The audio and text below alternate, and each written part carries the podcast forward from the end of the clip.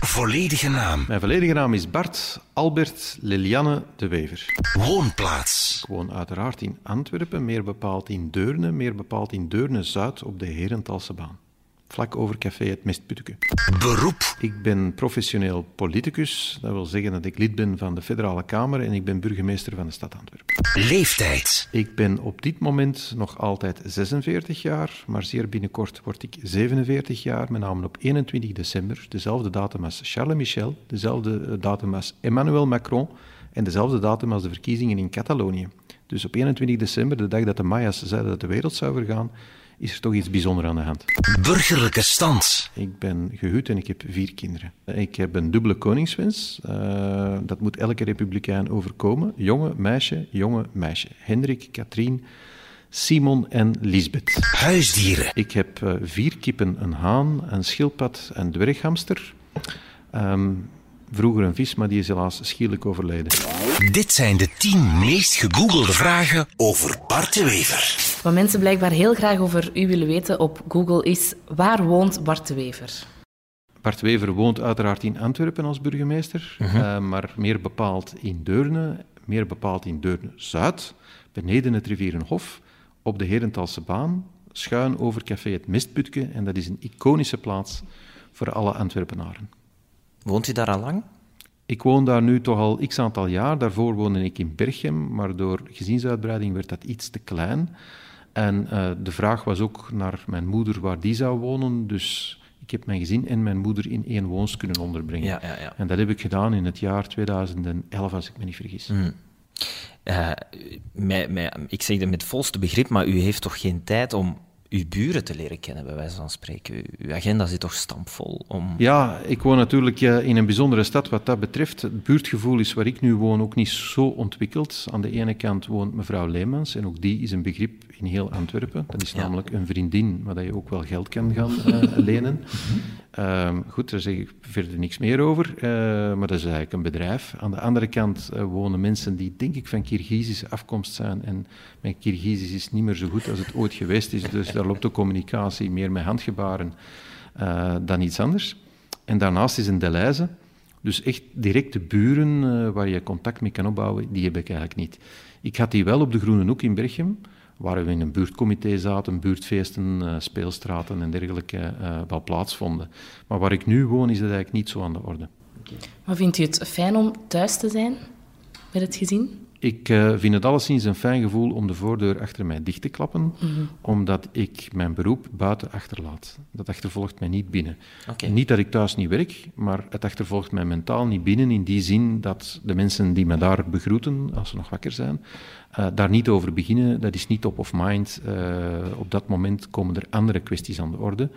Met name ja, het beheer van het, uh, van het gezin, hè, de CEO van het gezin, hè, die komt mij dan vatten met andere problematiek. Ja, ik zeg dat ook soms tegen, die, tegen mijn vriendin, van dit is eigenlijk een bedrijf, hè, dit is eigenlijk een klein bedrijf, dit huishouden. Als je vier kinderen hebt, is het bijna een KMO. Uh, en nog eventjes, en mijn kinderen gaan vakbondsafgevaardigden aanduiden om echte onderhandelingen te voeren. Bij sommigen zou dat trouwens denk ik nodig zijn van die vier, want de twee oudste hebben de puberteit bereikt en dat, ja, dat is nogal wat, mm -hmm. uh, moet ik zeggen. Uh, dat was waarschijnlijk in mijn tijd ook wel wat, maar toen stond ik nog aan de gevende kant van de overlast en niet aan de ontvangende kant. Mm. Um, ja, bon, ik ga er niet meer over zeggen, maar dat is effectief een soort bedrijf. Hè. Ja. Uh, dat is een fulltime job om zo'n groot huis, inwonende bejaarde moeder, om dat effectief allemaal gerund te krijgen, alle praktica geregeld te krijgen, uh, de kinderen uh, in hun schoolse context te begeleiden, uh, om te proberen ze een beetje bij de les te houden, letterlijk en figuurlijk dan. En ja, alles geregeld te krijgen. En, en ja, ik denk zo gauw als er passie is voor je beroep, kan je ongelooflijk veel en ongelooflijk veel uren. Je moet alleen zien dat je omgeving nog mee kan. Want op de duur ga je daar wel wat roofbouw op, op plegen, dat kan je ook inhalen. Maar als dat oké okay zit, dan kan een mens ongelooflijk veel. Um, ik, ik zal nooit klagen over het aantal uren dat ik doe, omdat ik nooit het gevoel heb dat ik echt moet gaan werken. En mm-hmm. Ik heb vakantiewerk gedaan in een fabriek, dus ik, ik ken het gevoel van op te staan met het idee, nu moet ik echt gaan werken. uh, dat was een zeer repetitief, geestdodend werk, dus metalen riemen rond paletten trekken. Dus ik ken ook het idee van, is het al vier uur? Is het al vier uur? En dat je denkt, het is kwart voor vier, en de volgende keer dat je op je horloge kijkt, het is dertien voor vier. En zo van wanneer gaat dat fluitsignaal gaan, dat we hier die fabriek kunnen verlaten, uh, dat ken ik. Ik vond dat veel zwaarder, ja. die acht uur per dag, dan de gemiddeld 14, 15 uur die ik vandaag op de baan ben en, en waar ik mij nooit die vraag heb gesteld. Nu we toch over uh, jobs bezig zijn, kunnen we meteen naar de volgende vraag gaan. En dat is, um, hoeveel verdient Bart Wever? Ja, dat is een vraag die uh, steeds actueler wordt. Hè. Uh, dus Hoezo? Ik, ja, heel het verhaal rond, rond het graaien en, en wat mag een politicus eigenlijk verdienen. Hmm. Ik begrijp dat ook wel, want uh, politici verdienen behoorlijk en mensen mogen zich daar vragen over stellen en ze mogen dat ook weten, dat is geen probleem. Uit publieke mandaten, hè, want hoeveel mandaten heb ik? Ik heb er 17. Dat klinkt ongelooflijk, daarvan zijn er uh, vier bezoldigd. Uh, 13 niet. En de meeste van die mandaten zijn eigen aan functie. Die kies je niet, die krijg je gewoon omdat je burgemeester of voorzitter wordt, omdat er x aantal VZW's, autonome gemeentebedrijven zijn, waarvan je automatisch in de raad van bestuur komt, maar die niet bezoldigd zijn. Hè. Uh, de burgemeester van Gent heeft er 22, waarvan, als ik me niet vergis, uh, er 12 bezoldigd zijn. Ja, het is juist. Um, maar mensen mogen wel weten, ja, waar eindigt die teller dan? Uit uw publieke mandaten, dus de mandaten die je van het volk krijgt, uh, wat verdien je daarvoor? In mijn geval is dat anderhalve keer een parlementaire wedde. Hm. Omdat mijn wedde begrensd is. Dus ik krijg niet mijn burgemeestersloon en een parlementair loon. Uh, men heeft gezegd, uit dat soort mandaten optelsom maximum anderhalf. En dat is iets van een 7000 euro netto per maand, wat een zeer behoorlijk loon is. Maar ik wil ook niet meedoen aan die race to the bottom. Dus ik ga hier iets heel gevaarlijks zeggen. Ik vind voor de verantwoordelijkheden die ik opneem, het leven dat ik leid, dat dat een fair loon is. Dat is een zeer goed loon, maar dat is een fair loon. Dus ik zit in een situatie, ik ben de enige verdiener thuis. Dat kan ook niet anders in onze situatie. Uh, het is een uh, leven dat veel van je vergt, dat per definitie maar een bepaalde tijd kan worden volgehouden en waar je heel grote verantwoordelijkheden opneemt. Dus ik ga niet meedoen met degenen die zeggen, ja, politici verdienen per definitie te veel. Ik vind dat niet altijd waar. Uh, zijn er te veel politici? Dat is een andere vraag. Zou het met minder kunnen? Dat denk ik wel. Zou je hier en daar wat soberder kunnen? Zeker wel. Maar om nu te zeggen dat parlementsleden, dat die sloten geld te veel verdienen, per definitie, altijd en in elk geval, daar ga ik eigenlijk niet mee akkoord. Omdat je dan misschien niet de juiste mensen krijgt op de juiste posities, als, als de verloning te laag ligt. Een parlementair loon is eigenlijk ingesteld, uh, want in het begin was dat onbezoldigd, uh, in de 19e eeuw, uh, om de democratisering te bevorderen. Dat wil zeggen dat iedereen toegang kon krijgen tot dat ambt, enerzijds, en anderzijds dat je wars zou zijn van corruptie.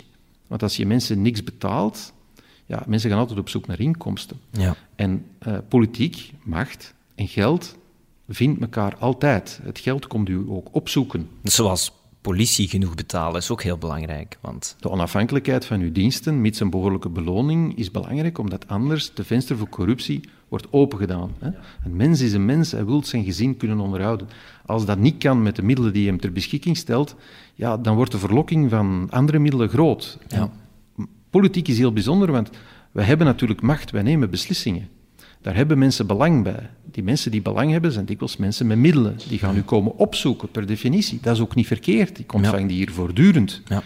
Een context waarin zij zouden geld kunnen bieden aanbieden om te zeggen, ja, als u die beslissing neemt, komt mij dat goed uit en, en, en misschien kan je dan wel in de raad van bestuur komen of, of kan ik jou op een andere manier helpen in je persoonlijk leven. Dat is natuurlijk een heel gevaarlijke context. En het loon van een parlementslid is ook een stuk om hem immuun te maken. Ja. Je verdient genoeg echt meer dan behoorlijk, dubbel van een gemiddeld loon, meer zelfs, um, om ervoor te zorgen dat je dat onafhankelijk doet. Okay. De um, volgende vraag is: hoeveel kilogram is Bart Wever vermagerd? Ik heb op mijn historisch hoogtepunt of dieptepunt, dat hangt ervan af dat je het bekijkt, 143 kilo gewogen en er zijn er ongeveer 60 van verdwenen.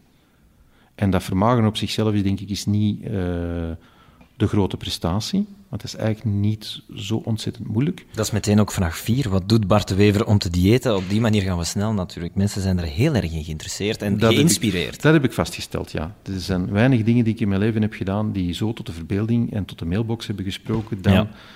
Hoe ben je die kilo's kwijtgeraakt, maar nog meer, hoe heb je die weggehouden? Want de echte prestatie ligt hem daar. Het laten verdwijnen van kilo's als je er veel hebt. Hè?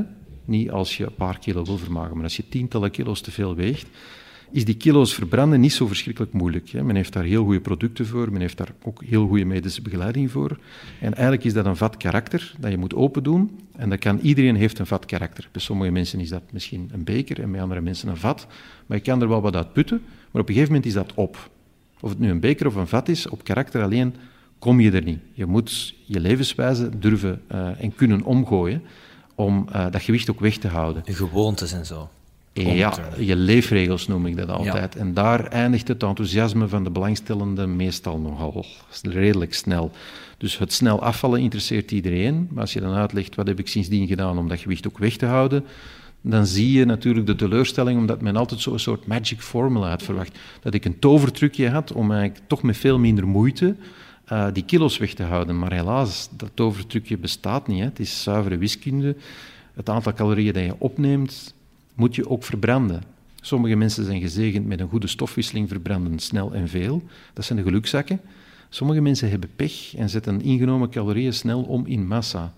En die categorie waar ik toe behoor, zal levenslang extra moeite moeten doen om ja, minder in te nemen of meer te verbranden. Dat wil zeggen, je let op wat je eet en je gaat meer bewegen om meer te verbranden. Als je die twee zaken combineert, dan kan je netjes op je gewicht blijven. Maar was het ook vergt, een, uh, vergt wel drastische keuzes. Was het ook een professionele beslissing? Want iemand die 15 uur per dag moet werken, is best fit, denk ja, ik dan. dat speelt mee. Uh, dus ik uh, ben altijd zwaarlijvig geweest en ik kom uit een geslacht van zwaarlijvigen. Dus mijn vader was een dikkerd, mijn grootvader was een dikkerd en dat gaat zo minstens tot de 17e eeuw terug, dat wij hebben kunnen vaststellen. Um, dat heeft te maken met voedingsgewoonten van vader op zoon, wellicht ook met een genetisch gestel, maar maar een klein stukje hoor. Mensen maken zich veel wijs van het zit in mijn DNA dat ik dik ben. Vaak zit het ook in familiale gewoonten van eten die van kindsbeen worden bijgebracht. En dan zegt men, het zit in mijn familie. Ja, uiteraard, omdat die eetgewoonten ook mee worden gegeven in de familie. Um, en dus moet je drastisch bepaalde keuzes durven wijzigen en dan zal je vaststellen dat dat wel kan. En dat gewoontes kunnen veranderen. Uh, en dat je jezelf andere dingen kan eigen maken en dat kan leren appreciëren. En je krijgt dan wel wat dingen in ruil. Uw vraag was, moet het professioneel doen? In 2010 ben ik die ellendige onderhandelingen met die Rupo begonnen. Die hebben uiteindelijk 500 en zoveel dagen geduurd. Ik ben er maar 400 dagen bij geweest. Het laatste half jaar was ik daar niet meer bij, dat is iedereen vergeten. Maar toch lang genoeg om heel ongelukkig te worden. Uh, heel dat leven heb ik niet anders gedaan, of dat jaar uh, niet anders gedaan dan zitten, onderhandelen, eten, op de bureau komen, gefrustreerd zijn, nog meer eten. Ja, en jullie lieten dan ook altijd pizza's komen en zo. Hè? De back-office liet... De back-office, dus de jongens die moesten zitten en wachten om, om dus de technische bijstand van de onderhandelingen te doen, ja, die moesten ook eten. Dus heel vaak was dat natuurlijk, uh, liep dat uit en werd er dan eten gehaald. Dat kon dan al eens Thai zijn, dat viel dan nog mee. Dat kon natuurlijk ook pizza's of frieten of, of wat weet ik allemaal meer zijn. En dan kwam je op de bureau om die debriefing te geven en je had je vierde of vijfde maaltijd van de dag nog. Hè. En als die dag frustrerend was, werd dat dan ook nog eens overgoten met wat alcohol. Zonder te slapen? Uh, heel weinig te slapen. En ik was in dat jaar 2010, 2011 zo mogelijk nog echt veel bijgekomen. Ik ben toen echt ontploft. Je ziet dat op de foto's, dat is echt buiten proportie. Als je die foto's nu terugziet, is dat heel confronterend. En dus het was in die zin ook een noodzaak dat ik dit leven dat ik nu leid niet meer had kunnen volhouden fysiek. Want je krijgt allerlei kwaaltjes, je slaapt ongelooflijk slecht, je recupereert slecht, je snurkt als een varken, uh, je krijgt uh, pijn in je rug, uh, dokter voorspelt diabetes dat er zit aan te komen, kan zo nog een eindje doorgaan. Um, ja, ook allerlei kleinere kwaaltjes rond je stofwisseling. ik ga niet in detail treden, is niet altijd even smakelijk. maar je beseft, we komen op een punt en je zegt, dit kan ook zo gewoon niet verder. Dit is niet alleen slecht, uh, het is gewoon ook fysiek niet meer vol te houden. En dan maakt je mentaal rijp en intrinsiek gemotiveerd om te zeggen, sloes. En dan draai je de knop om, je doet het dieet, je verandert je leefregels. Maar dat is best zwaar, want dat is van een leven met alcohol naar een leven zonder alcohol. Uh, dat is niet zo evident voor veel mensen. Nochtans, ik kan het iedereen aanbevelen. Een van de beste keuzes die ik ooit gedaan heb. Ik, ik slaap veel beter, sta veel scherper. Uh, ik mis het ook niet meer. Ik kan me niet meer voorstellen van ooit nog te drinken. En ik weet dat dit tien jaar geleden, als ik dat tegen mezelf zou gezegd hebben, zou ik wellicht op mijn gezicht geslagen hebben. Uh, maar nu is dat heel evident. Leven met uh, weinig vlees, bijna geen. Geen rood vlees, uh, bijna geen vlees te koer. flexitarisch leven eigenlijk zo. Ik ben geen vegetariër, maar als ik kan ga ik voor het vegetarisch alternatief. En anders is het alleszins iets met zeevruchten. ik vind het ook allemaal heel lekker nu. Rood vlees vind ik heel zwaar, verteert ook heel slecht. Eh, vroeger was dat ja, een bloederige biefstuk, veel frieten, veel saus. Ik eet geen saus meer. Ik vind saus verknoeit de smaak van puur eten. En groente, dat was hoogstens om een beetje kleur te geven aan het bord. Terwijl, uh, ja, er moest toch nog iets zijn met wat groen en wat rood zo. Ja. Terwijl nu, uh, goed gegaarde groente. Dat is fantastisch lekker. Maar zondigt je dan nooit meer? Zo'n... Oh, jawel, ah, jawel, toch wel. En wat zijn dan zo de dingen, zo frietjes, uh, Als er thuis een verse frangipannetaart wordt gebakken, is alleen al de geur daarvan, weet je, ik ga voor de bijl. ja. Dat is onvermijdelijk. Okay. en dat is zeer recent nog gebeurd. En hoezeer ik mij ook zeg van, ik ga me er nu over zetten, die taart begint bijna tegen mij te spreken. Zo van, ja, maar kom, kom tot mij en proef van mij. En dat gebeurt dan elke keer. En dan denk je, ja, één centimeter kan geen kwaad, maar die tweede... En, maar, dat is ook helemaal niet erg. Ja, nee, voilà. Ik wou het net zeggen, dat is ook niet zo erg, toch? Nee, dat is, zolang je dat niet elke dag gaat doen, is dat helemaal niet erg. Bovendien, er waren twee regels. De calorieinname en de verbranding. Mhm, ja. Die tweede optie heb je ook nog. Je kan een stuk taart eten, maar besef dan misschien dat het geen kwaad idee is om diezelfde dag of de dag erop, of toch minstens die week, fysiek wat meer te bewegen en die calorieën netjes te verbranden. En dat lukt heel aardig hoor, maar je moet dat wel. Dat is een inspanning die je wel moet volhouden. Je moet die regels voor ogen blijven houden. Dat wel, dat moet je blijven volhouden. Want dit is geen ascetisch leven uh, waarbij niks meer mag. Ik zeg het nog eens, en dat is iets waar ik vroeger misschien te weinig besefte. Een verandering van gewoonte is geen strafkamp. Dat leidt tot een nieuw evenwicht. Waarbij um, bijvoorbeeld het eten van vis, wat ik vroeger nooit deed, is een culinair hoogtepunt voor mij op dit moment. Ik kijk er ook echt geweldig naar uit. Het is nu geen dwang meer, het is een vrije keuze. Dus vroeger in een restaurant was dat een steak rossini. En als die steak rossini niet op de menu stond, dan ging ik misschien naar een ander restaurant de volgende keer. Vandaag zal ik die pagina zelfs niet meer bekijken. En ga ik vragen, kijken, ja, hebben ze misschien uh, iets met garnalen of, of, of, hebben ze iets met scampi's of, of, of hebben ze misschien uh, een zeetong, iets dergelijks. Uh, dat gaat er dan wel in en dat is een feestmaal. Heel oprecht. Dus dat kan. Maar bon, ik ben geen deskundige, niet van voeding en niet van sport, dus ik heb niemand lessen te geven. Ik vind het wel niet onaangenaam dat mensen mailen en zeggen: Het inspireert mij om ook een keuze te maken. Of als u dat kan, wil ik het ook proberen. Die mensen die mail ik altijd terug zelf. Daar maak ik altijd tijd voor. Maar ik verwijs hen ook altijd wel door naar uh, mijn dokter. Dan zegt van: Die dokter kan u misschien een dokter aanwijzen in uw buurt die u kan begeleiden. Want ik wil geen verantwoordelijkheid nemen voor dingen die ik niet ken. Hè. Dat is zo de typische uh, wet. Wil je iets weten over een olifant, vraag het aan een olifant. Maar die weet misschien helemaal niks hè, over olifanten. Je moet het aan een olifantendokter vragen natuurlijk. Hè. En ik heb dat heel vaak. Ik had dus heel Europa kunnen afreizen, ik overdrijf niet, om testimonials hierover. Ik had hier een vak van kunnen... Als u nu echt veel geld had willen verdienen, om nu op het vorige terug te komen, als ik echt rijk had willen worden, dat had ik hier mijn beroep van gemaakt. Was ik onmiddellijk gestopt met politiek en mezelf als een soort bewegings- en dieetgoeroe uh, uitgeroepen. Uh, en heel Europa seminaries en persoonlijke begeleidingen gaan doen. Omdat mensen, ja, die zien dan, hij zag er zo uit, hij ziet er nu zo uit, hij houdt het al vijf jaar vol. Die man heeft het, die man weet het. Dat is natuurlijk niet waar. Ik weet er eigenlijk niks van. Ja. Ik weet eenvoudige regels die ik moet volgen. Al de rest is natuurlijk aan mensen die daar heel lang voor gestudeerd hebben en dat ook kennen. En dus ik wil geen uh, moeder Teresa zijn van de Dikkerts, maar ik wil nog veel minder een soort profeet zijn maar inspiratie, dat wel. Ja. En daar ga ik ook, denk ik, in de toekomst iets meer mee doen. Um, in functie van mensen oproepen tot, tot wat meer sporten bewegen, heb ik heel concrete plannen zelfs om, om wat meer dingen te gaan doen. Maar ik heb daar lang mee gewacht, omdat ik noem dat de vijfjaarregel. Ik wil eerst zien of ik vijf jaar zo kan blijven, om ook mezelf te overtuigen. Maar wordt hij dan een nieuwe Evi Grijhaard of zo? Nee, nee, of ben je dan van plan? Nee, echt, echt, niet. Nee, maar ik, ik, loop bijvoorbeeld ieder jaar 10 miles voor een goed doel. Ik haal er behoorlijk wat centen mee op. Al zeg ik het zelf, is altijd 20, 30.000 euro voor, voor een familie in nood. Of, of... Ja. Dus het inspireert wel mensen. Dus gewoon op brieven. Hè. Ik schrijf dan brieven aan familie, vrienden, bedrijven, van, van ik loop. En ik, ik merk dat dat inspireert, want dat wordt vlot gegeven. Dat ik denk, ja, als dat dan toch inspireert, misschien moet ik iets meer doen en misschien mensen oproepen, zou je niet meelopen ja, uh, met mij? Ja. Vijf kilometer, als je dat al kan, kan je vijf misschien eens een ten maas doen. Kan je vlotte ten maas, misschien kan je de sprong naar de marathon wagen. Uh, en, en misschien dat we daar een soort community rond kunnen maken. Allee, ik ben, ben in gesprek met, met wat mensen, dokters en, en mensen van de sportwereld, om te zien of we dat niet zouden proberen, een soort ja, project op Antwerpen, om te zeggen, beweegt u nog niet? Misschien ja. zou u het kunnen doen beweegt u wel wel, misschien zou je het iets meer kunnen doen. dat vind ik niet verkeerd. Maar omdat ik nu na vijf jaar denk, nu is het wel geloofwaardig genoeg. Uh, ik had natuurlijk schrik als je dat het eerste jaar zou doen, het tweede jaar beginnen terug te verdikken, dat iedereen zegt, ja, amai, wat een inspiratie. um, de vijfde meest gegoogelde vraag over u is, waarom is Bart de Wever een goed mens? Ja, dat is een vraag die, uh, net zoals beauty, uh, denk ik, goodness lies in the eye of the beholder. Uh, die je uitstek niet over jezelf kunt beantwoorden. Maar we gaan toch, we gaan toch proberen. Waar, waar bent u het meest trots over?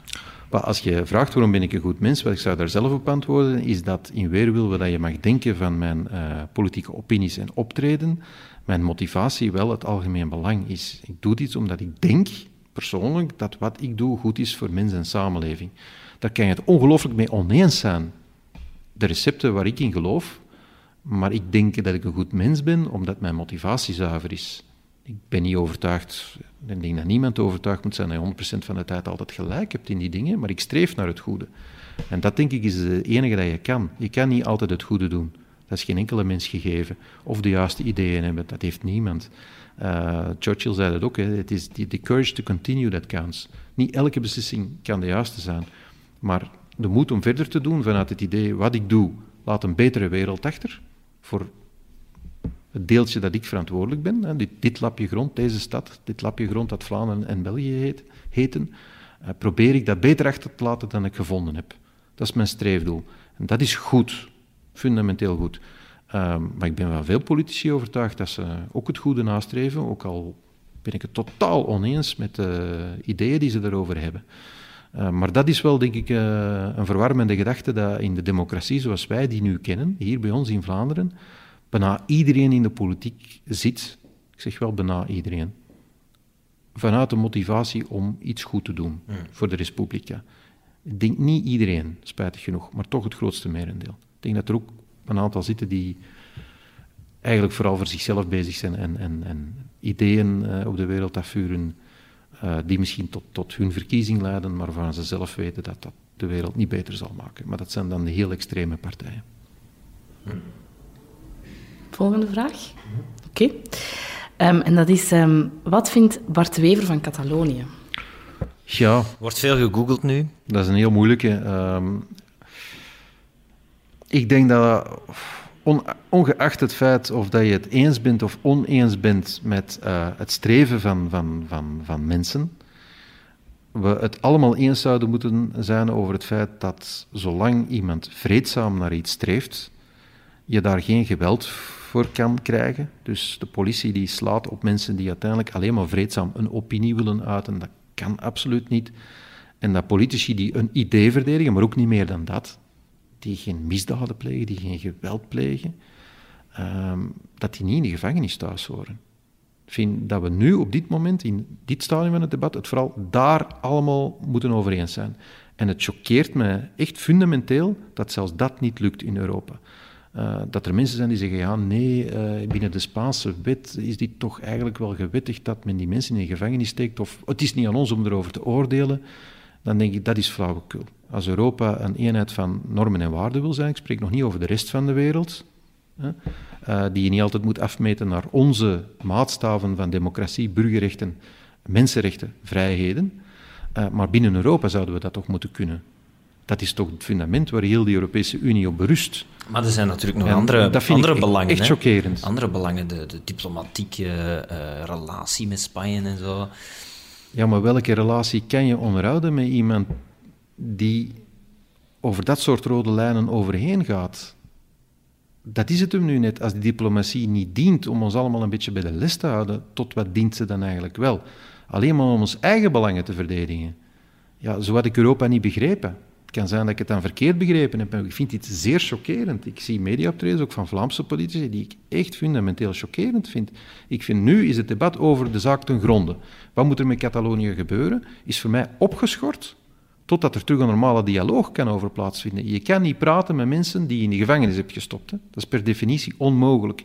En mijn zinziens kan er maar één ding gebeuren als daar een parlementaire meerderheid is die zegt wij willen eigenlijk onafhankelijkheid en het land waar men toe behoort is dat willen wij helemaal niet, is dat die twee toch een compromis zullen moeten zoeken om daaruit te geraken. Want de een kan niet zomaar weggaan van de andere.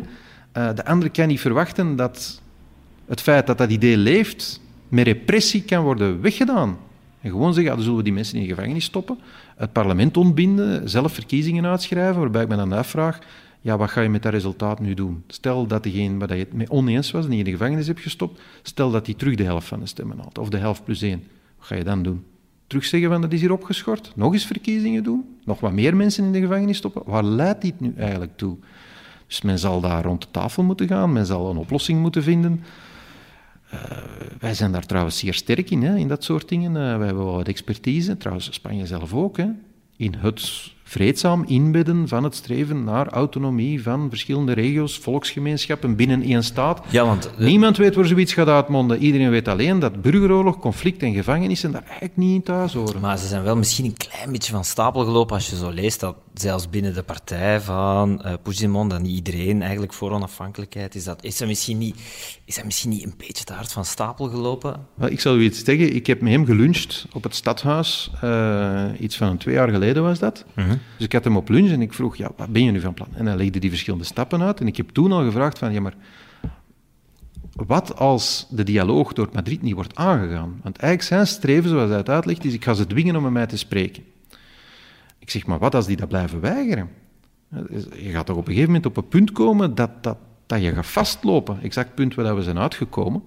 En zijn antwoord toen was, ja, dat besef ik wel, maar ik heb geen keuze. Want wij hebben een autonomiestatuut gehad in 2006. Dat is goedgekeurd in het Spaans parlement door de Cortes. Dat is goedgekeurd bij referendum door de Catalanen.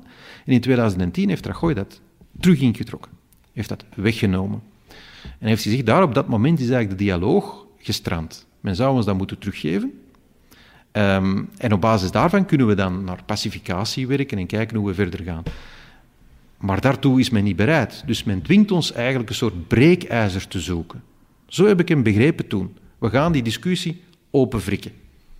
En ik denk dat dat referendum zo bedoeld is geweest. Ik denk niet dat Puigdemont eerlijk gezegd het idee had om een soort secessie te plegen. Zelfs toen hij die onafhankelijkheid heeft uitgeroepen, heeft hij gezegd, ik schort zo onmiddellijk op, want ik wil nu aan de tafel gaan. Dat is niet de praat van iemand die een revolutie wil plegen, nee. die, die, die, die grenspalen wil gaan kloppen. Zo heb ik dat nooit begrepen. Alleen denk ik dat hij uh, ja, niet heeft ingeschat hoezeer Rajoy uh, dat opbod ging meedoen, tot en met het in El Carcel uh, smijten van mensen. En nu is het heel moeilijk te zien, hoe kun je hier nu nog uit terugtreden? Maar dat is hetgeen dat moet gebeuren. Dat moet gedeescaleerd worden. Je kunt zeggen, hebben die Catalanen fouten gemaakt? Ongetwijfeld, daar kun je veel over zeggen. Maar in dit spel is er nu wel een machtige en een zwakke. De machtige moet stoppen. Het is eerst de machtige die moet zeggen, stop ermee met die escalatie. Creëer een situatie waarin je terug normaal aan de tafel kunt zitten. Je moet nog niks toegeven, hè. Je moet niks toegeven dat je maar niet dus als, toegeven. Als u premier was, zou u niet zeggen van, het is een Spaanse aangelegenheid. Uh, het is een Spaanse U zou, aangelegenheid. zeggen, u zou zeggen, stoppen. Het is een Spaanse aangelegenheid, maar ik denk dat ik daar wel aan zou toevoegen, wat Charles Michel trouwens ook heeft gedaan. Eén, dat er geen geweld mag gepleegd worden op burgers. Hij was de eerste en Ja. lange tijd zelfs de enige Europese leider die uh, dat heeft gedaan. Daar ben ik hem dankbaar voor. Want het heb ook gevraagd van, Charles, wil je dat doen? En daar was hij het onmiddellijk mee eens. Daar ben ik dankbaar voor. Nu zegt hij, we moeten de onafhankelijkheid van het gerecht respecteren. Uiteraard. Er is een uitleveringsverzoek, het is niet aan de politiek om daarover te beslissen. Dat zal een rechter wel beslissen. Maar dat wij en parallel zeggen dat het opsluiten van mensen in een democratie voor het uiten van een mening niet kan, ja, niemand zal mij beletten van dat te doen. Nee, ja. Als men mij morgen vraagt, dat ik omwille van diplomatieke belangen of uh, belangen van politieke cohesie, of omdat de EVP het niet wil dat ik dat niet meer mag zeggen, dan houdt het op. Ja. Dan houdt het echt op. Uh, dan zal ik, uh, als men mij dan morgen zegt, ja, als je dan nog zegt dat Rajoy die mensen in de gevangenis mag steken, ja, dan zijn er consequenties voor u, dan zal ik die wel nemen. Want ik zou ongelooflijk slecht slapen. Daar ligt de grens. Ja, dan slaap ik gewoon niet meer. Ja.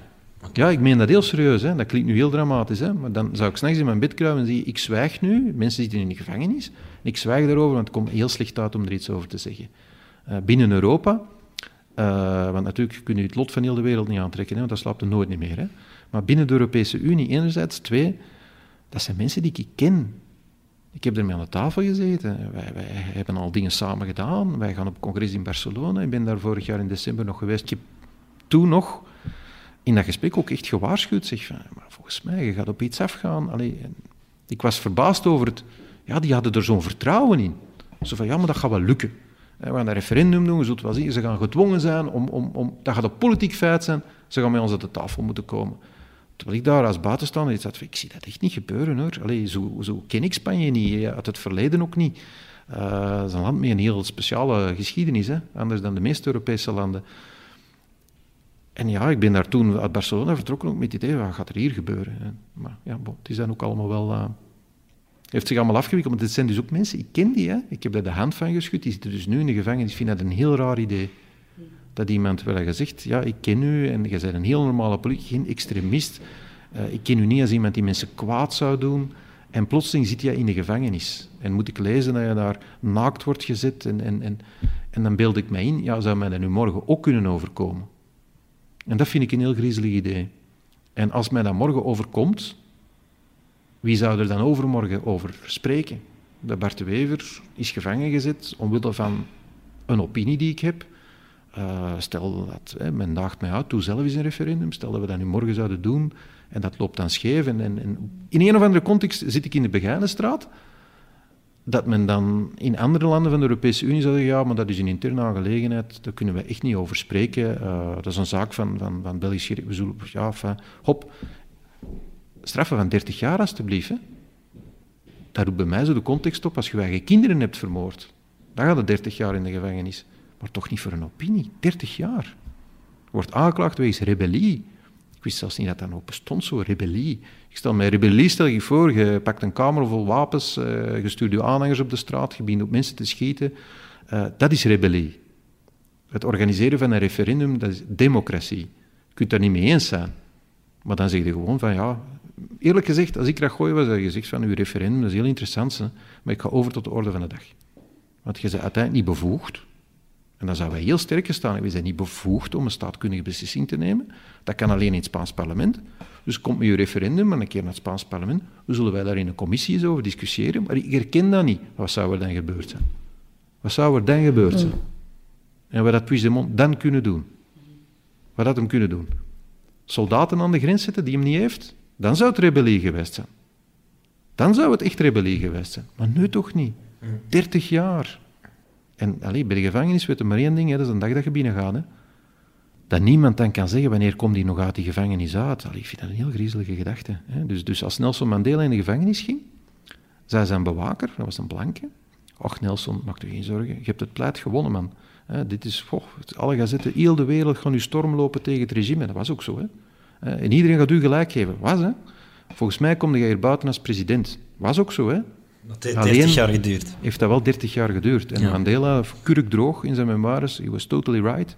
Uh, maar hij had het geschat op twee weken. Het was 30 jaar. En om te zeggen, je gaat 30 jaar voor uw overtuiging in de gevangenis zitten. Oké, ja. Uh, in een bepaalde context moeten we dat onder ogen uh, durven nemen, maar dat is toch niet normaal? En dat is toch niet iets waar we aan kunnen zeggen, ja, ja dat is een hm. zaak van interne Spaanse justitie. De eerste dictatuur is de dictatuur van slechte wetten. Hè. Als je op basis van die wet, voor het feit, de dingen die zij gedaan hebben, 30 jaar in de gevangenis kunt gaan, dan klopt er iets niet met die wet. Oké. Enfin, ik denk dat je best een andere vraag stelt, of anders zou je nog heel Ja, de volgende vraag gaat ook wel over uh, politiek. Van uh, welke politieke partij is Bart de Wever? Dat is nogal gemakkelijk. Ja, je, je ehm, zou denken dat het duidelijk is ja. ah, nee, uh, voor maar iedereen, maar nee, nee, mensen dan zoeken denk ik toch dat op. u de, de, de politieke kennis van, van, van veel mensen mogen niet overschatten. Okay. Ik merk dat vaak, dat men u herkent als persoon en zegt, ik ken u, maar daar niet onmiddellijk een partij kan op kleven. Wordt u daar soms niet moedeloos van? Nee, nee, omdat dat altijd zo is geweest. Ik kan me voorstellen dat voor veel mensen het volgen van de wedstrijd nu niet direct een dagelijkse gewoonte is en dat ze niet alles 100% kunnen thuisbrengen. En dat is eigenlijk helemaal niet zo erg zolang mensen in het stemhokje minimaal een oefening doen om te zeggen, ik weet ongeveer waar iedereen voor staat, in grote balpark, in grote categorieën, en ik voel mij thuis daarin en ik investeer mijn stem dan ook in die groep, uh, dan is dat oké. Hoe bewuster dat men dat doet, hoe beter. Hoe meer informatie dat men kan absorberen, hoe beter. Dus we moeten blijven inspanningen doen om het politiek bewustzijn te vergroten, te versterken, uh, alles wat je wil, maar daarover wanhopen uh, of, of mensen verwijten gaan maken dat ze het niet goed volgen. Heeft, dus dat het is niet erg dat, mensen dat googelen. Dat is niet erg. Maar het is dus nee. NVA voor de duidelijkheid, hè, voor ja. mensen die aan het luisteren zijn en de, het ook niet wisten. De Nieuw-Vlaamse ja. Alliantie, zoals ja. we die partij in 2001 een naam hebben gegeven. En dan een paar jaar later voorzitter geworden. Uh, 2004. Ja, en nu nog altijd voorzitter. En duizend mensen vragen nu per dag hoe lang nog. Want ja, je bent natuurlijk ook burgemeester. En Hmm. ik denk dan, oh my god, dat moet toch zoveel werk zijn, die twee te samen. Ja, de- de- ik, ik kan mij die kritiek inbeelden. maar En kritiek, het is gewoon... Ik vraag het me gewoon oprecht Ja, het, af. vraag, het, je hebt het vraagstuk op zichzelf, meestal is het een kritisch vraagstuk. Hè. Eh, waar ik het meeste kritiek op krijg, is uh, hij doet niks in de Kamer en hij trekt daar een mooie wet. Ten eerste is dat niet volledig waar, dat hebben we al behandeld. Ten tweede vind ik dat ook niet, uh, ook dat vind ik dus niet terecht. En ik durf mezelf daar echt verdedigen. Ben ik een actief Kamerlid in zin dat ik in de commissie vragen ga stellen? Nee, dat doe ik niet. Ik ga ook zelf geen wetsvoorstellen tekenen. Waarom? Ik ben de voorzitter van een meerderheidspartij. Geen enkele voorzitter doet dat.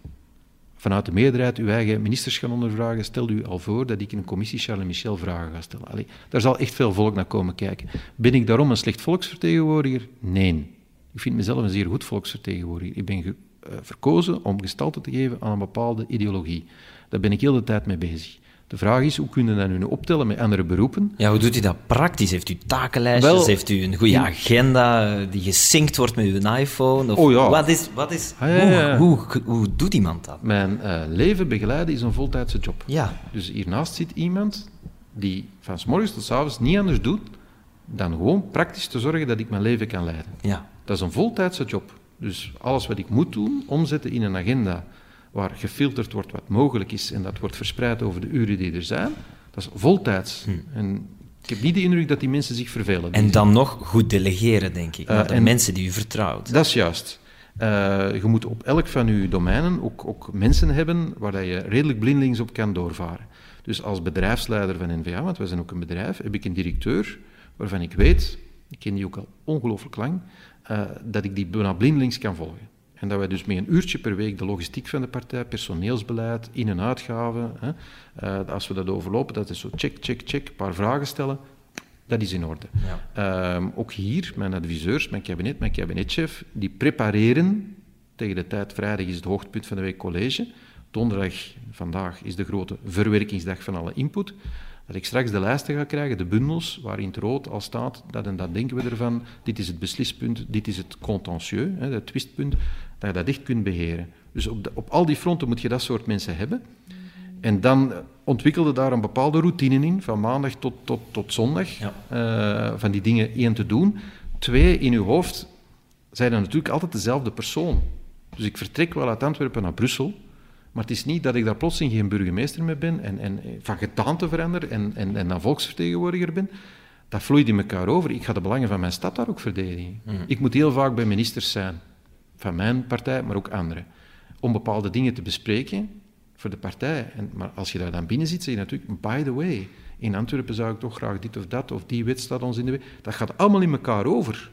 Dus hoe raar dat het ook voor mensen kan zijn, en ik begrijp dat. En ik begrijp ook dat mensen niet snappen dat je dat allemaal kunt. Uh, dat is ook moeilijk te vatten. Maar dat kan wel, alleen het is eigenlijk een beetje zwaar. Uh, dat wel. En dus het voorzitterschap van die partij, dat zou ik nu niet ongelooflijk erg gevonden hebben om, om dat eventueel te laten gaan. Alleen ja, uh, onze beste mensen zitten allemaal in die regering. Degenen die het evident zouden kunnen overnemen, die zitten daar. Dus die zitten daar ook nog vast tot 2019. Uh, ik heb wel wat gesprekken gevoerd met mensen waar ik heb gevraagd. Wat is ja, want u heeft al deadlines gesteld, hè? Huh? U heeft al deadlines gesteld. Ja, aan mezelf. Ja, ja, dat zijn dus aan, de, ja. Ik heb al geleerd een deadline aan uzelf stellen, dat werkt dus niet.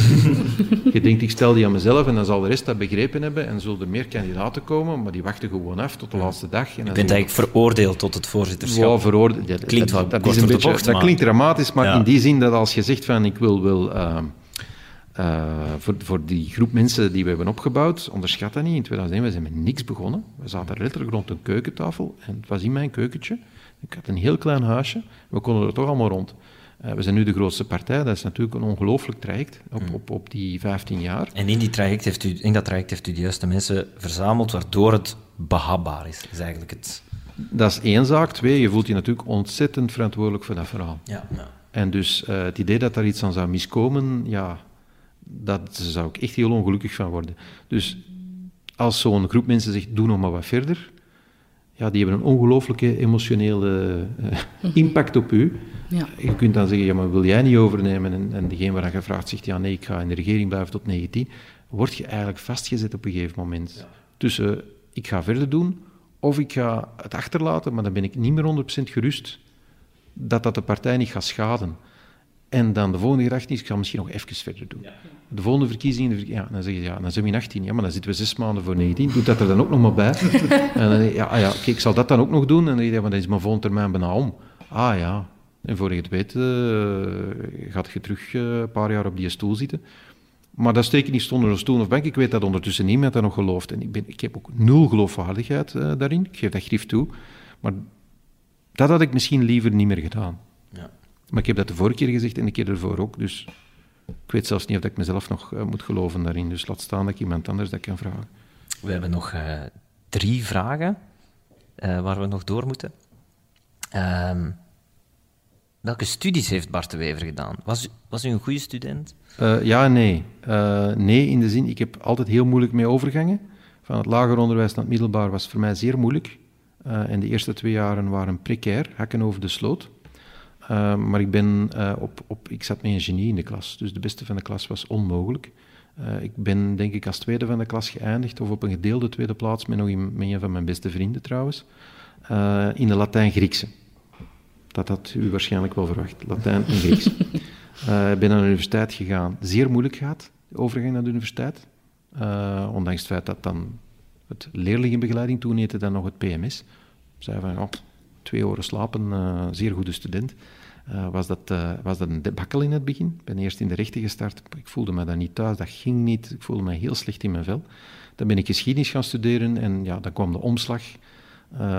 ik ben afgestudeerd met grootste onderscheiding en dan assistent aan de universiteit kunnen worden. de universiteit zelf heeft mij gevraagd om uh, assistent te worden. Dus ik ben dan weer in het andere uiterste van de Gausscurve geëindigd. Dus ben ik een goede student? Nee, omdat ik altijd heel moeilijk start. Ja, omdat ik aan het andere eind van de Gausscurve eindig. En dat gaat dan ineens heel snel. De voorlaatste vraag is, hoeveel keer zat Bart Wever in De Slimste Mens? Ik wist dat u die vraag ging stellen, dus ik heb dat zelf uh, nagekeken. Ik heb daar in totaal 15 spelletjes gespeeld gedurende drie edities, waarvan ik er twaalf heb gewonnen. Los nog van die finales die je dan moet spelen. Hè. Mhm. De eerste keer in één, uh, één aflevering eruit gespeeld door Mark Reinebo. De tweede keer heb ik tien keer uh, gespeeld en uiteindelijk de finale verloren van Freek Braakman, die dan de slimste mens was. En in de allerslimste mens heb ik vier keer uh, gespeeld. Moest ik naar de finale, maar die heb ik niet gedaan, omdat toen de politieke onderhandelingen begonnen waren. En ik gewoon geen tijd meer had om, om, om eraan deel te nemen. Vijftien keer. Bent u dat programma dankbaar? Ik vond het ongelooflijk leuk uh, om te doen. Omdat u zoveel uh, mensen ook kon bereiken die u daarvoor misschien niet kenden? Ongetwijfeld. Uh, dus dat is een accelerator geweest. Dus je begint als politicus aan je carrière. je probeert eigenlijk standpunten te verkopen, want uiteindelijk is het dat wat wij doen, verkopen standpunten. Daarvoor helpt bekendheid, want bekendheid bepaalt of dat mensen de moeite nemen om even te stoppen. Dat is je stopping power. Ah, van die ken ik, wat zegt die? Dus alleen maar die bereidheid om even te luisteren hangt samen met het idee, ken ik die man? Ah, zegt hij iets? Ja, ik zal eens luisteren. Want dat is, die is wel interessant, of ik ken hem minstens. Uh, dat duurt ongelooflijk lang voordat je die bekendheid hebt bereikt. Je begint meestal met, ik kom al eens op ter zake, uh, ik sta in de standaard met een opiniestuk of ben zelfs columnist uh, daar, ben al lang geweest. Eh, of in de morgen. Eh, dus ik ben wel bekend. Maar dat is totaal niet waar. Je bent bekend bij 10, 12 procent van de bevolking, de rest helemaal niet.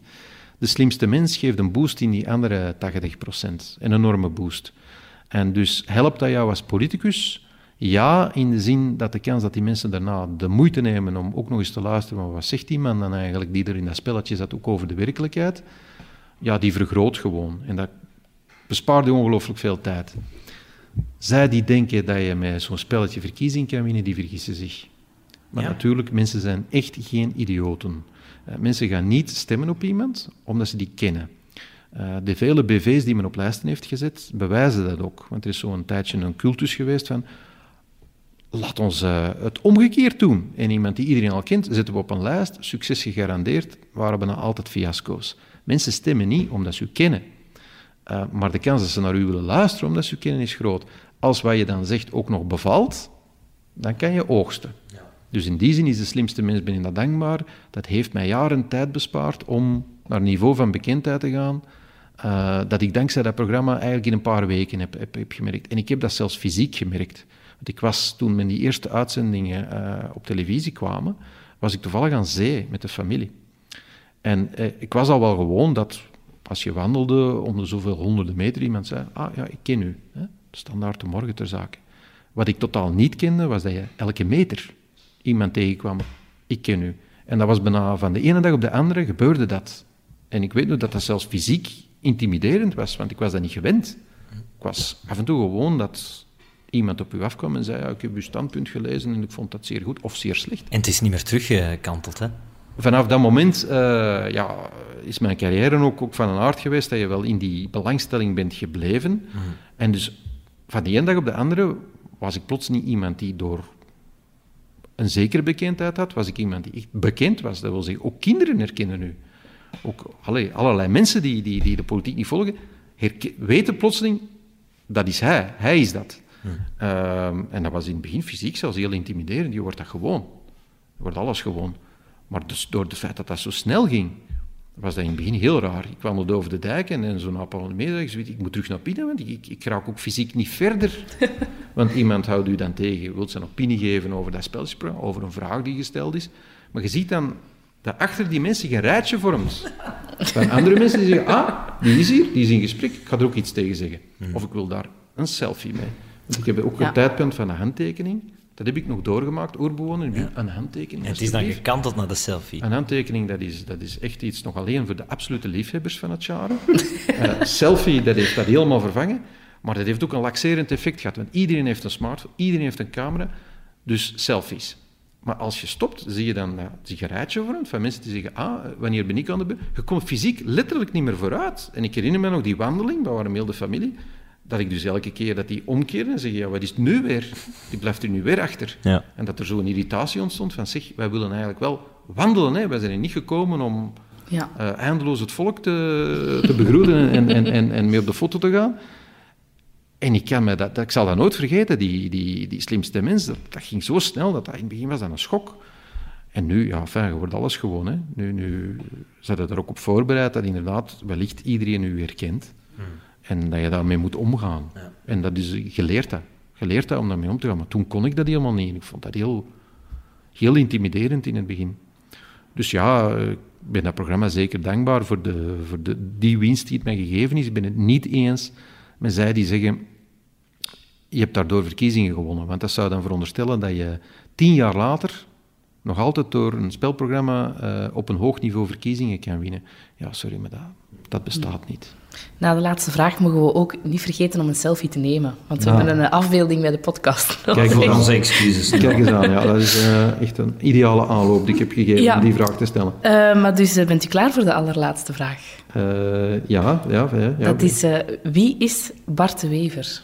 Ja, dat is bijna een existentiële vraag. Mhm.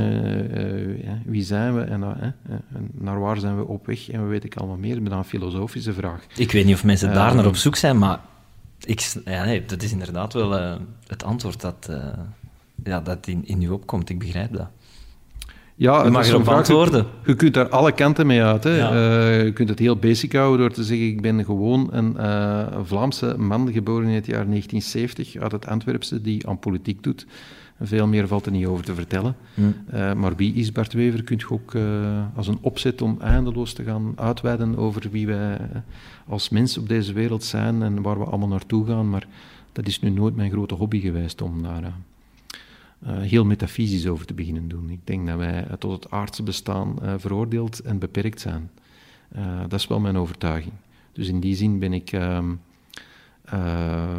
dat kleurt ook een beetje mijn, mijn, mijn politieke overtuigingen. We moeten er hier het beste van maken. Ik denk niet dat we ergens vandaan komen. Ik denk ook niet dat we ergens naar op weg zijn.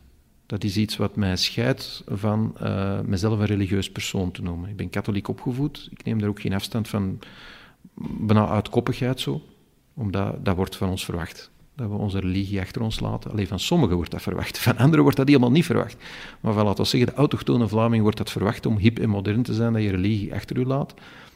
En voor een stuk is dat wel zo. Ben niet strikt gelovig, omdat ik niet geloof dat we bestemd zijn tot iets dat als de mechaniek stilvalt, dat we in een ander en beter leven gaan wakker worden. We moeten ik kan mezelf er niet van overtuigen. En dus, we zijn tot dit aardse bestaan is het. We gaan er hier het beste van moeten maken. We zullen ook geen rekenschap moeten afleggen voor hetgeen dat we hier doen.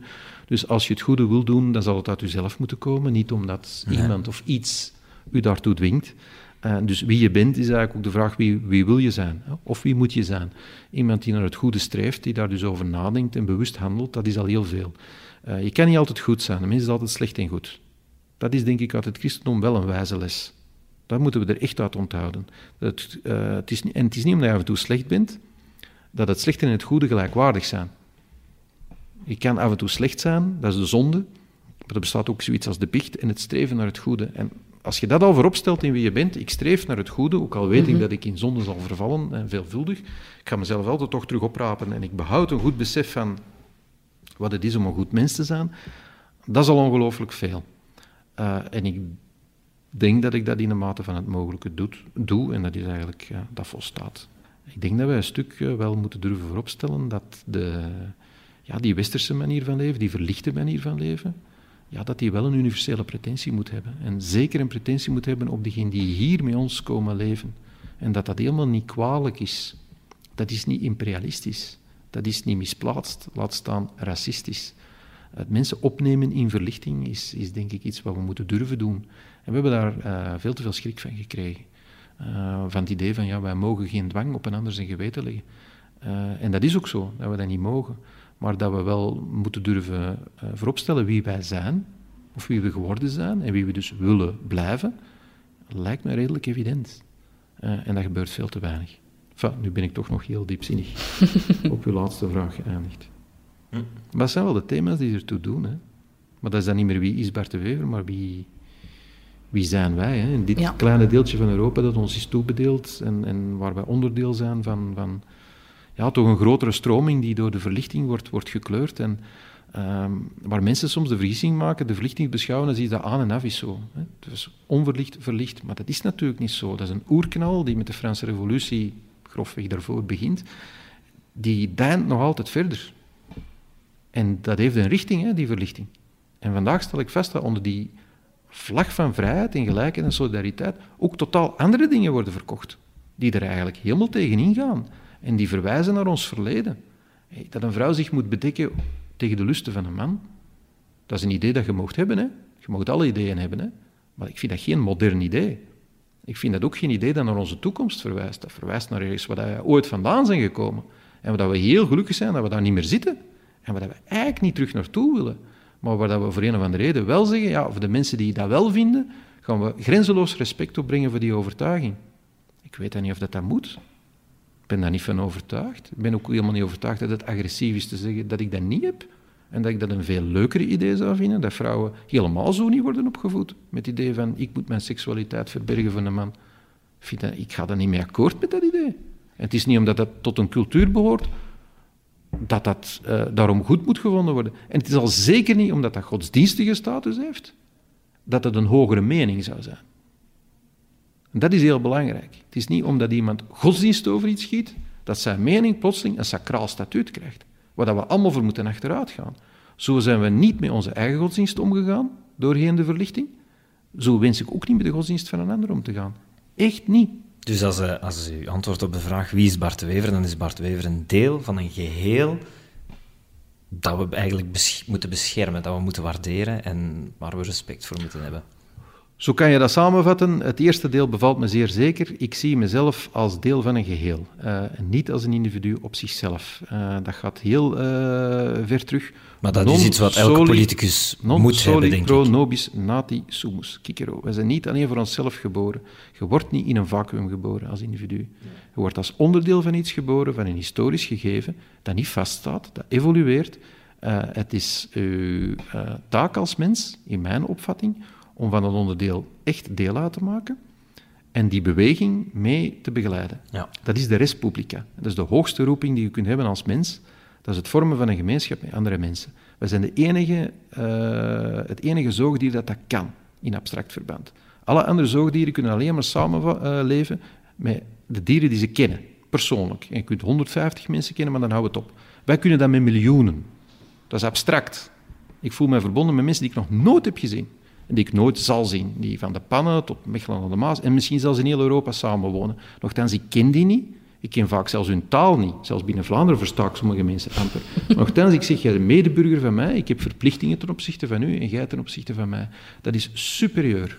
Het idee dat je in zo'n grote gemeenschappen kunt leven, dat heeft een, een, een, een ongelooflijke menselijke creativiteit ook losgelaten. Want wij kunnen de kennis van al die onderdelen absorberen in onze groep. En dat fascineert u? Ah ja, dat fascineert mij ongelooflijk. En dus de gezondheid van zo'n, van zo'n weefsel, eh, van zo'n kostbaar weefsel, uh, ja, dat moet bewaakt worden. En dus het idee dat we daar allemaal als individuen kunnen instaan, dat is verkeerd. Nochtans is dat een heel populaire gedachte, hè? dat we daar vooral individueel in staan en, en, en niet mogen oordelen over een ander. Niet alleen rechten, maar ook plichten. Ja, als individu, dat besef, uh, rechten en plichten is een evidentie, maar ook collectiviteiten binnen een gemeenschap, die kunnen uiteraard. Je kunt zeggen van, ik vorm een groep binnen een groep, op basis van religieuze of andere kenmerken, maar altijd wel als onderdeel, onderdeel van een groep op het moment dat je uh, echt andere software gaat opladen in je gemeenschap, of verschillende software, dan moet u niet te veel wijsmaken. Dat gaat fout lopen, vroeg of laat. Dat gaat tot wrijvingen leiden. En dus die cohesie op een minimaal platform bewaren, dat de verlichting is, dat is heel belangrijk. En daarvoor moet u niet te snel laten achteruit duwen door de evidente reactie die je gaat krijgen. Want jij mag niet oordelen over mij, of wie zei jij om te zeggen dat ik niet mag dit of niet mag dat, of dat het fout is om. Ja. En daar mogen we niet te snel aan toegeven. Dat is denk ik een van de belangrijkste debatten van de 21ste eeuw. En ik heb mezelf echt voorgenomen om daar, uh, om daar ja, wat meer in te investeren, om, om dat soort ideeën deftig uit te werken en die aan de man te gaan brengen. Maar ik weet nu al, dat zal een glibberig pad worden, maar ik ga dat echt volgend jaar doen. Ik ga proberen eens ergens uh, een week na te denken en, en dat ook, hetgeen ik nu allemaal heb zitten heel brokkelig zitten uitkramen, om dat is tot een systematisch uh, idee. En ik weet dat daar alleen nu al dat daar heel veel kritiek op zal komen. Maar ik heb voor mezelf de knop omgedraaid om, om daar door te gaan. En ik ben, ben sommige dingen echt, echt, echt, echt beu. Uh, sommige kritieken ben ik echt beu. Uh, en sommige tendensen in onze samenleving gewoon echt gevaarlijk. Echt gevaarlijk. En ik denk ook dat sommige mensen die dingen zeggen het goede bedoelen, hè, maar echt verkeerd bezig zijn bon, we zijn aan het afdwalen naar... Heel... In een boeiende richting. Ja, maar het, is allemaal, het, wordt heel politiek. Wij zien er volgend jaar meer van dan. Van, van wat u nu aan het zeggen uh, Ik moet wel die week nog eens heel hard uh, ja. nadenken. Maar, ben maar daar wel heeft u redelijk... mensen voor om die te plannen dan ja. die week. Ja, ja, effectief. Maar ik heb dat ook al, ik heb dat ook al er zijn getuigen, ik heb dat ook al gevraagd. Ik ja. zeg, ik moet een, een, een, een week hebben om na te Ik wil een paar mensen ook uitnodigen voor confrontatie. Ik moet ook een paar dingen nog lezen. Uh, maar het, het, het, het, het zit op dit moment enorm te broeien. En zoals heel vaak uh, komt mijn inspiratie uit, uit, het, ja, uit het terugblik op het verleden. Hè. Dit is niet zo nieuw. Hè. We denken altijd dat onze tijden nieuw zijn, en, en, maar zo nieuw zijn die niet hoor. Uh, vraagstukken over globalisering, multicultuur, identiteit, uh, die hadden de Romeinen dus ook. Hè. Dat was ook een geglobaliseerd geheel avant la lettre. Hè. Rome liep vol met vreemdelingen. Hè. De vraag, hoe moeten we daar nu mee omgaan en wat is de Romeinse manier van leven? Die waren heel pertinent en ze hadden op sommige vlakken veel betere antwoorden dan wij. Maar veel betere antwoorden dan wij. Hè. Ze hebben het ook 700 jaar volgehouden. Ik weet niet of dat Europa binnen 700 jaar, allez, zal moeten blijken, uh, de Europese Unie, hoe dat die er aan toe is. Dus op sommige vlakken waren die, die ons vooruit. Natuurlijk, ze gebruikten methodes die wij uh, vandaag niet meer kunnen gebruiken. Hè. Waar ik ook niet verpleit, voor alle duidelijkheid. Meneer De Wever, mogen wij u bedanken voor uw tijd. Ja, het was uh, iets diepgravender dan, uh, dan gepland. Maar boeiend. Ik heb mijn woordvoerder nog niet zien panikeren, dus het zal nog meevallen. Oké. Okay. Het is een heel boeiend gesprek, dank u. Dan moeten we die selfie nemen, hè? ja. ja. ja.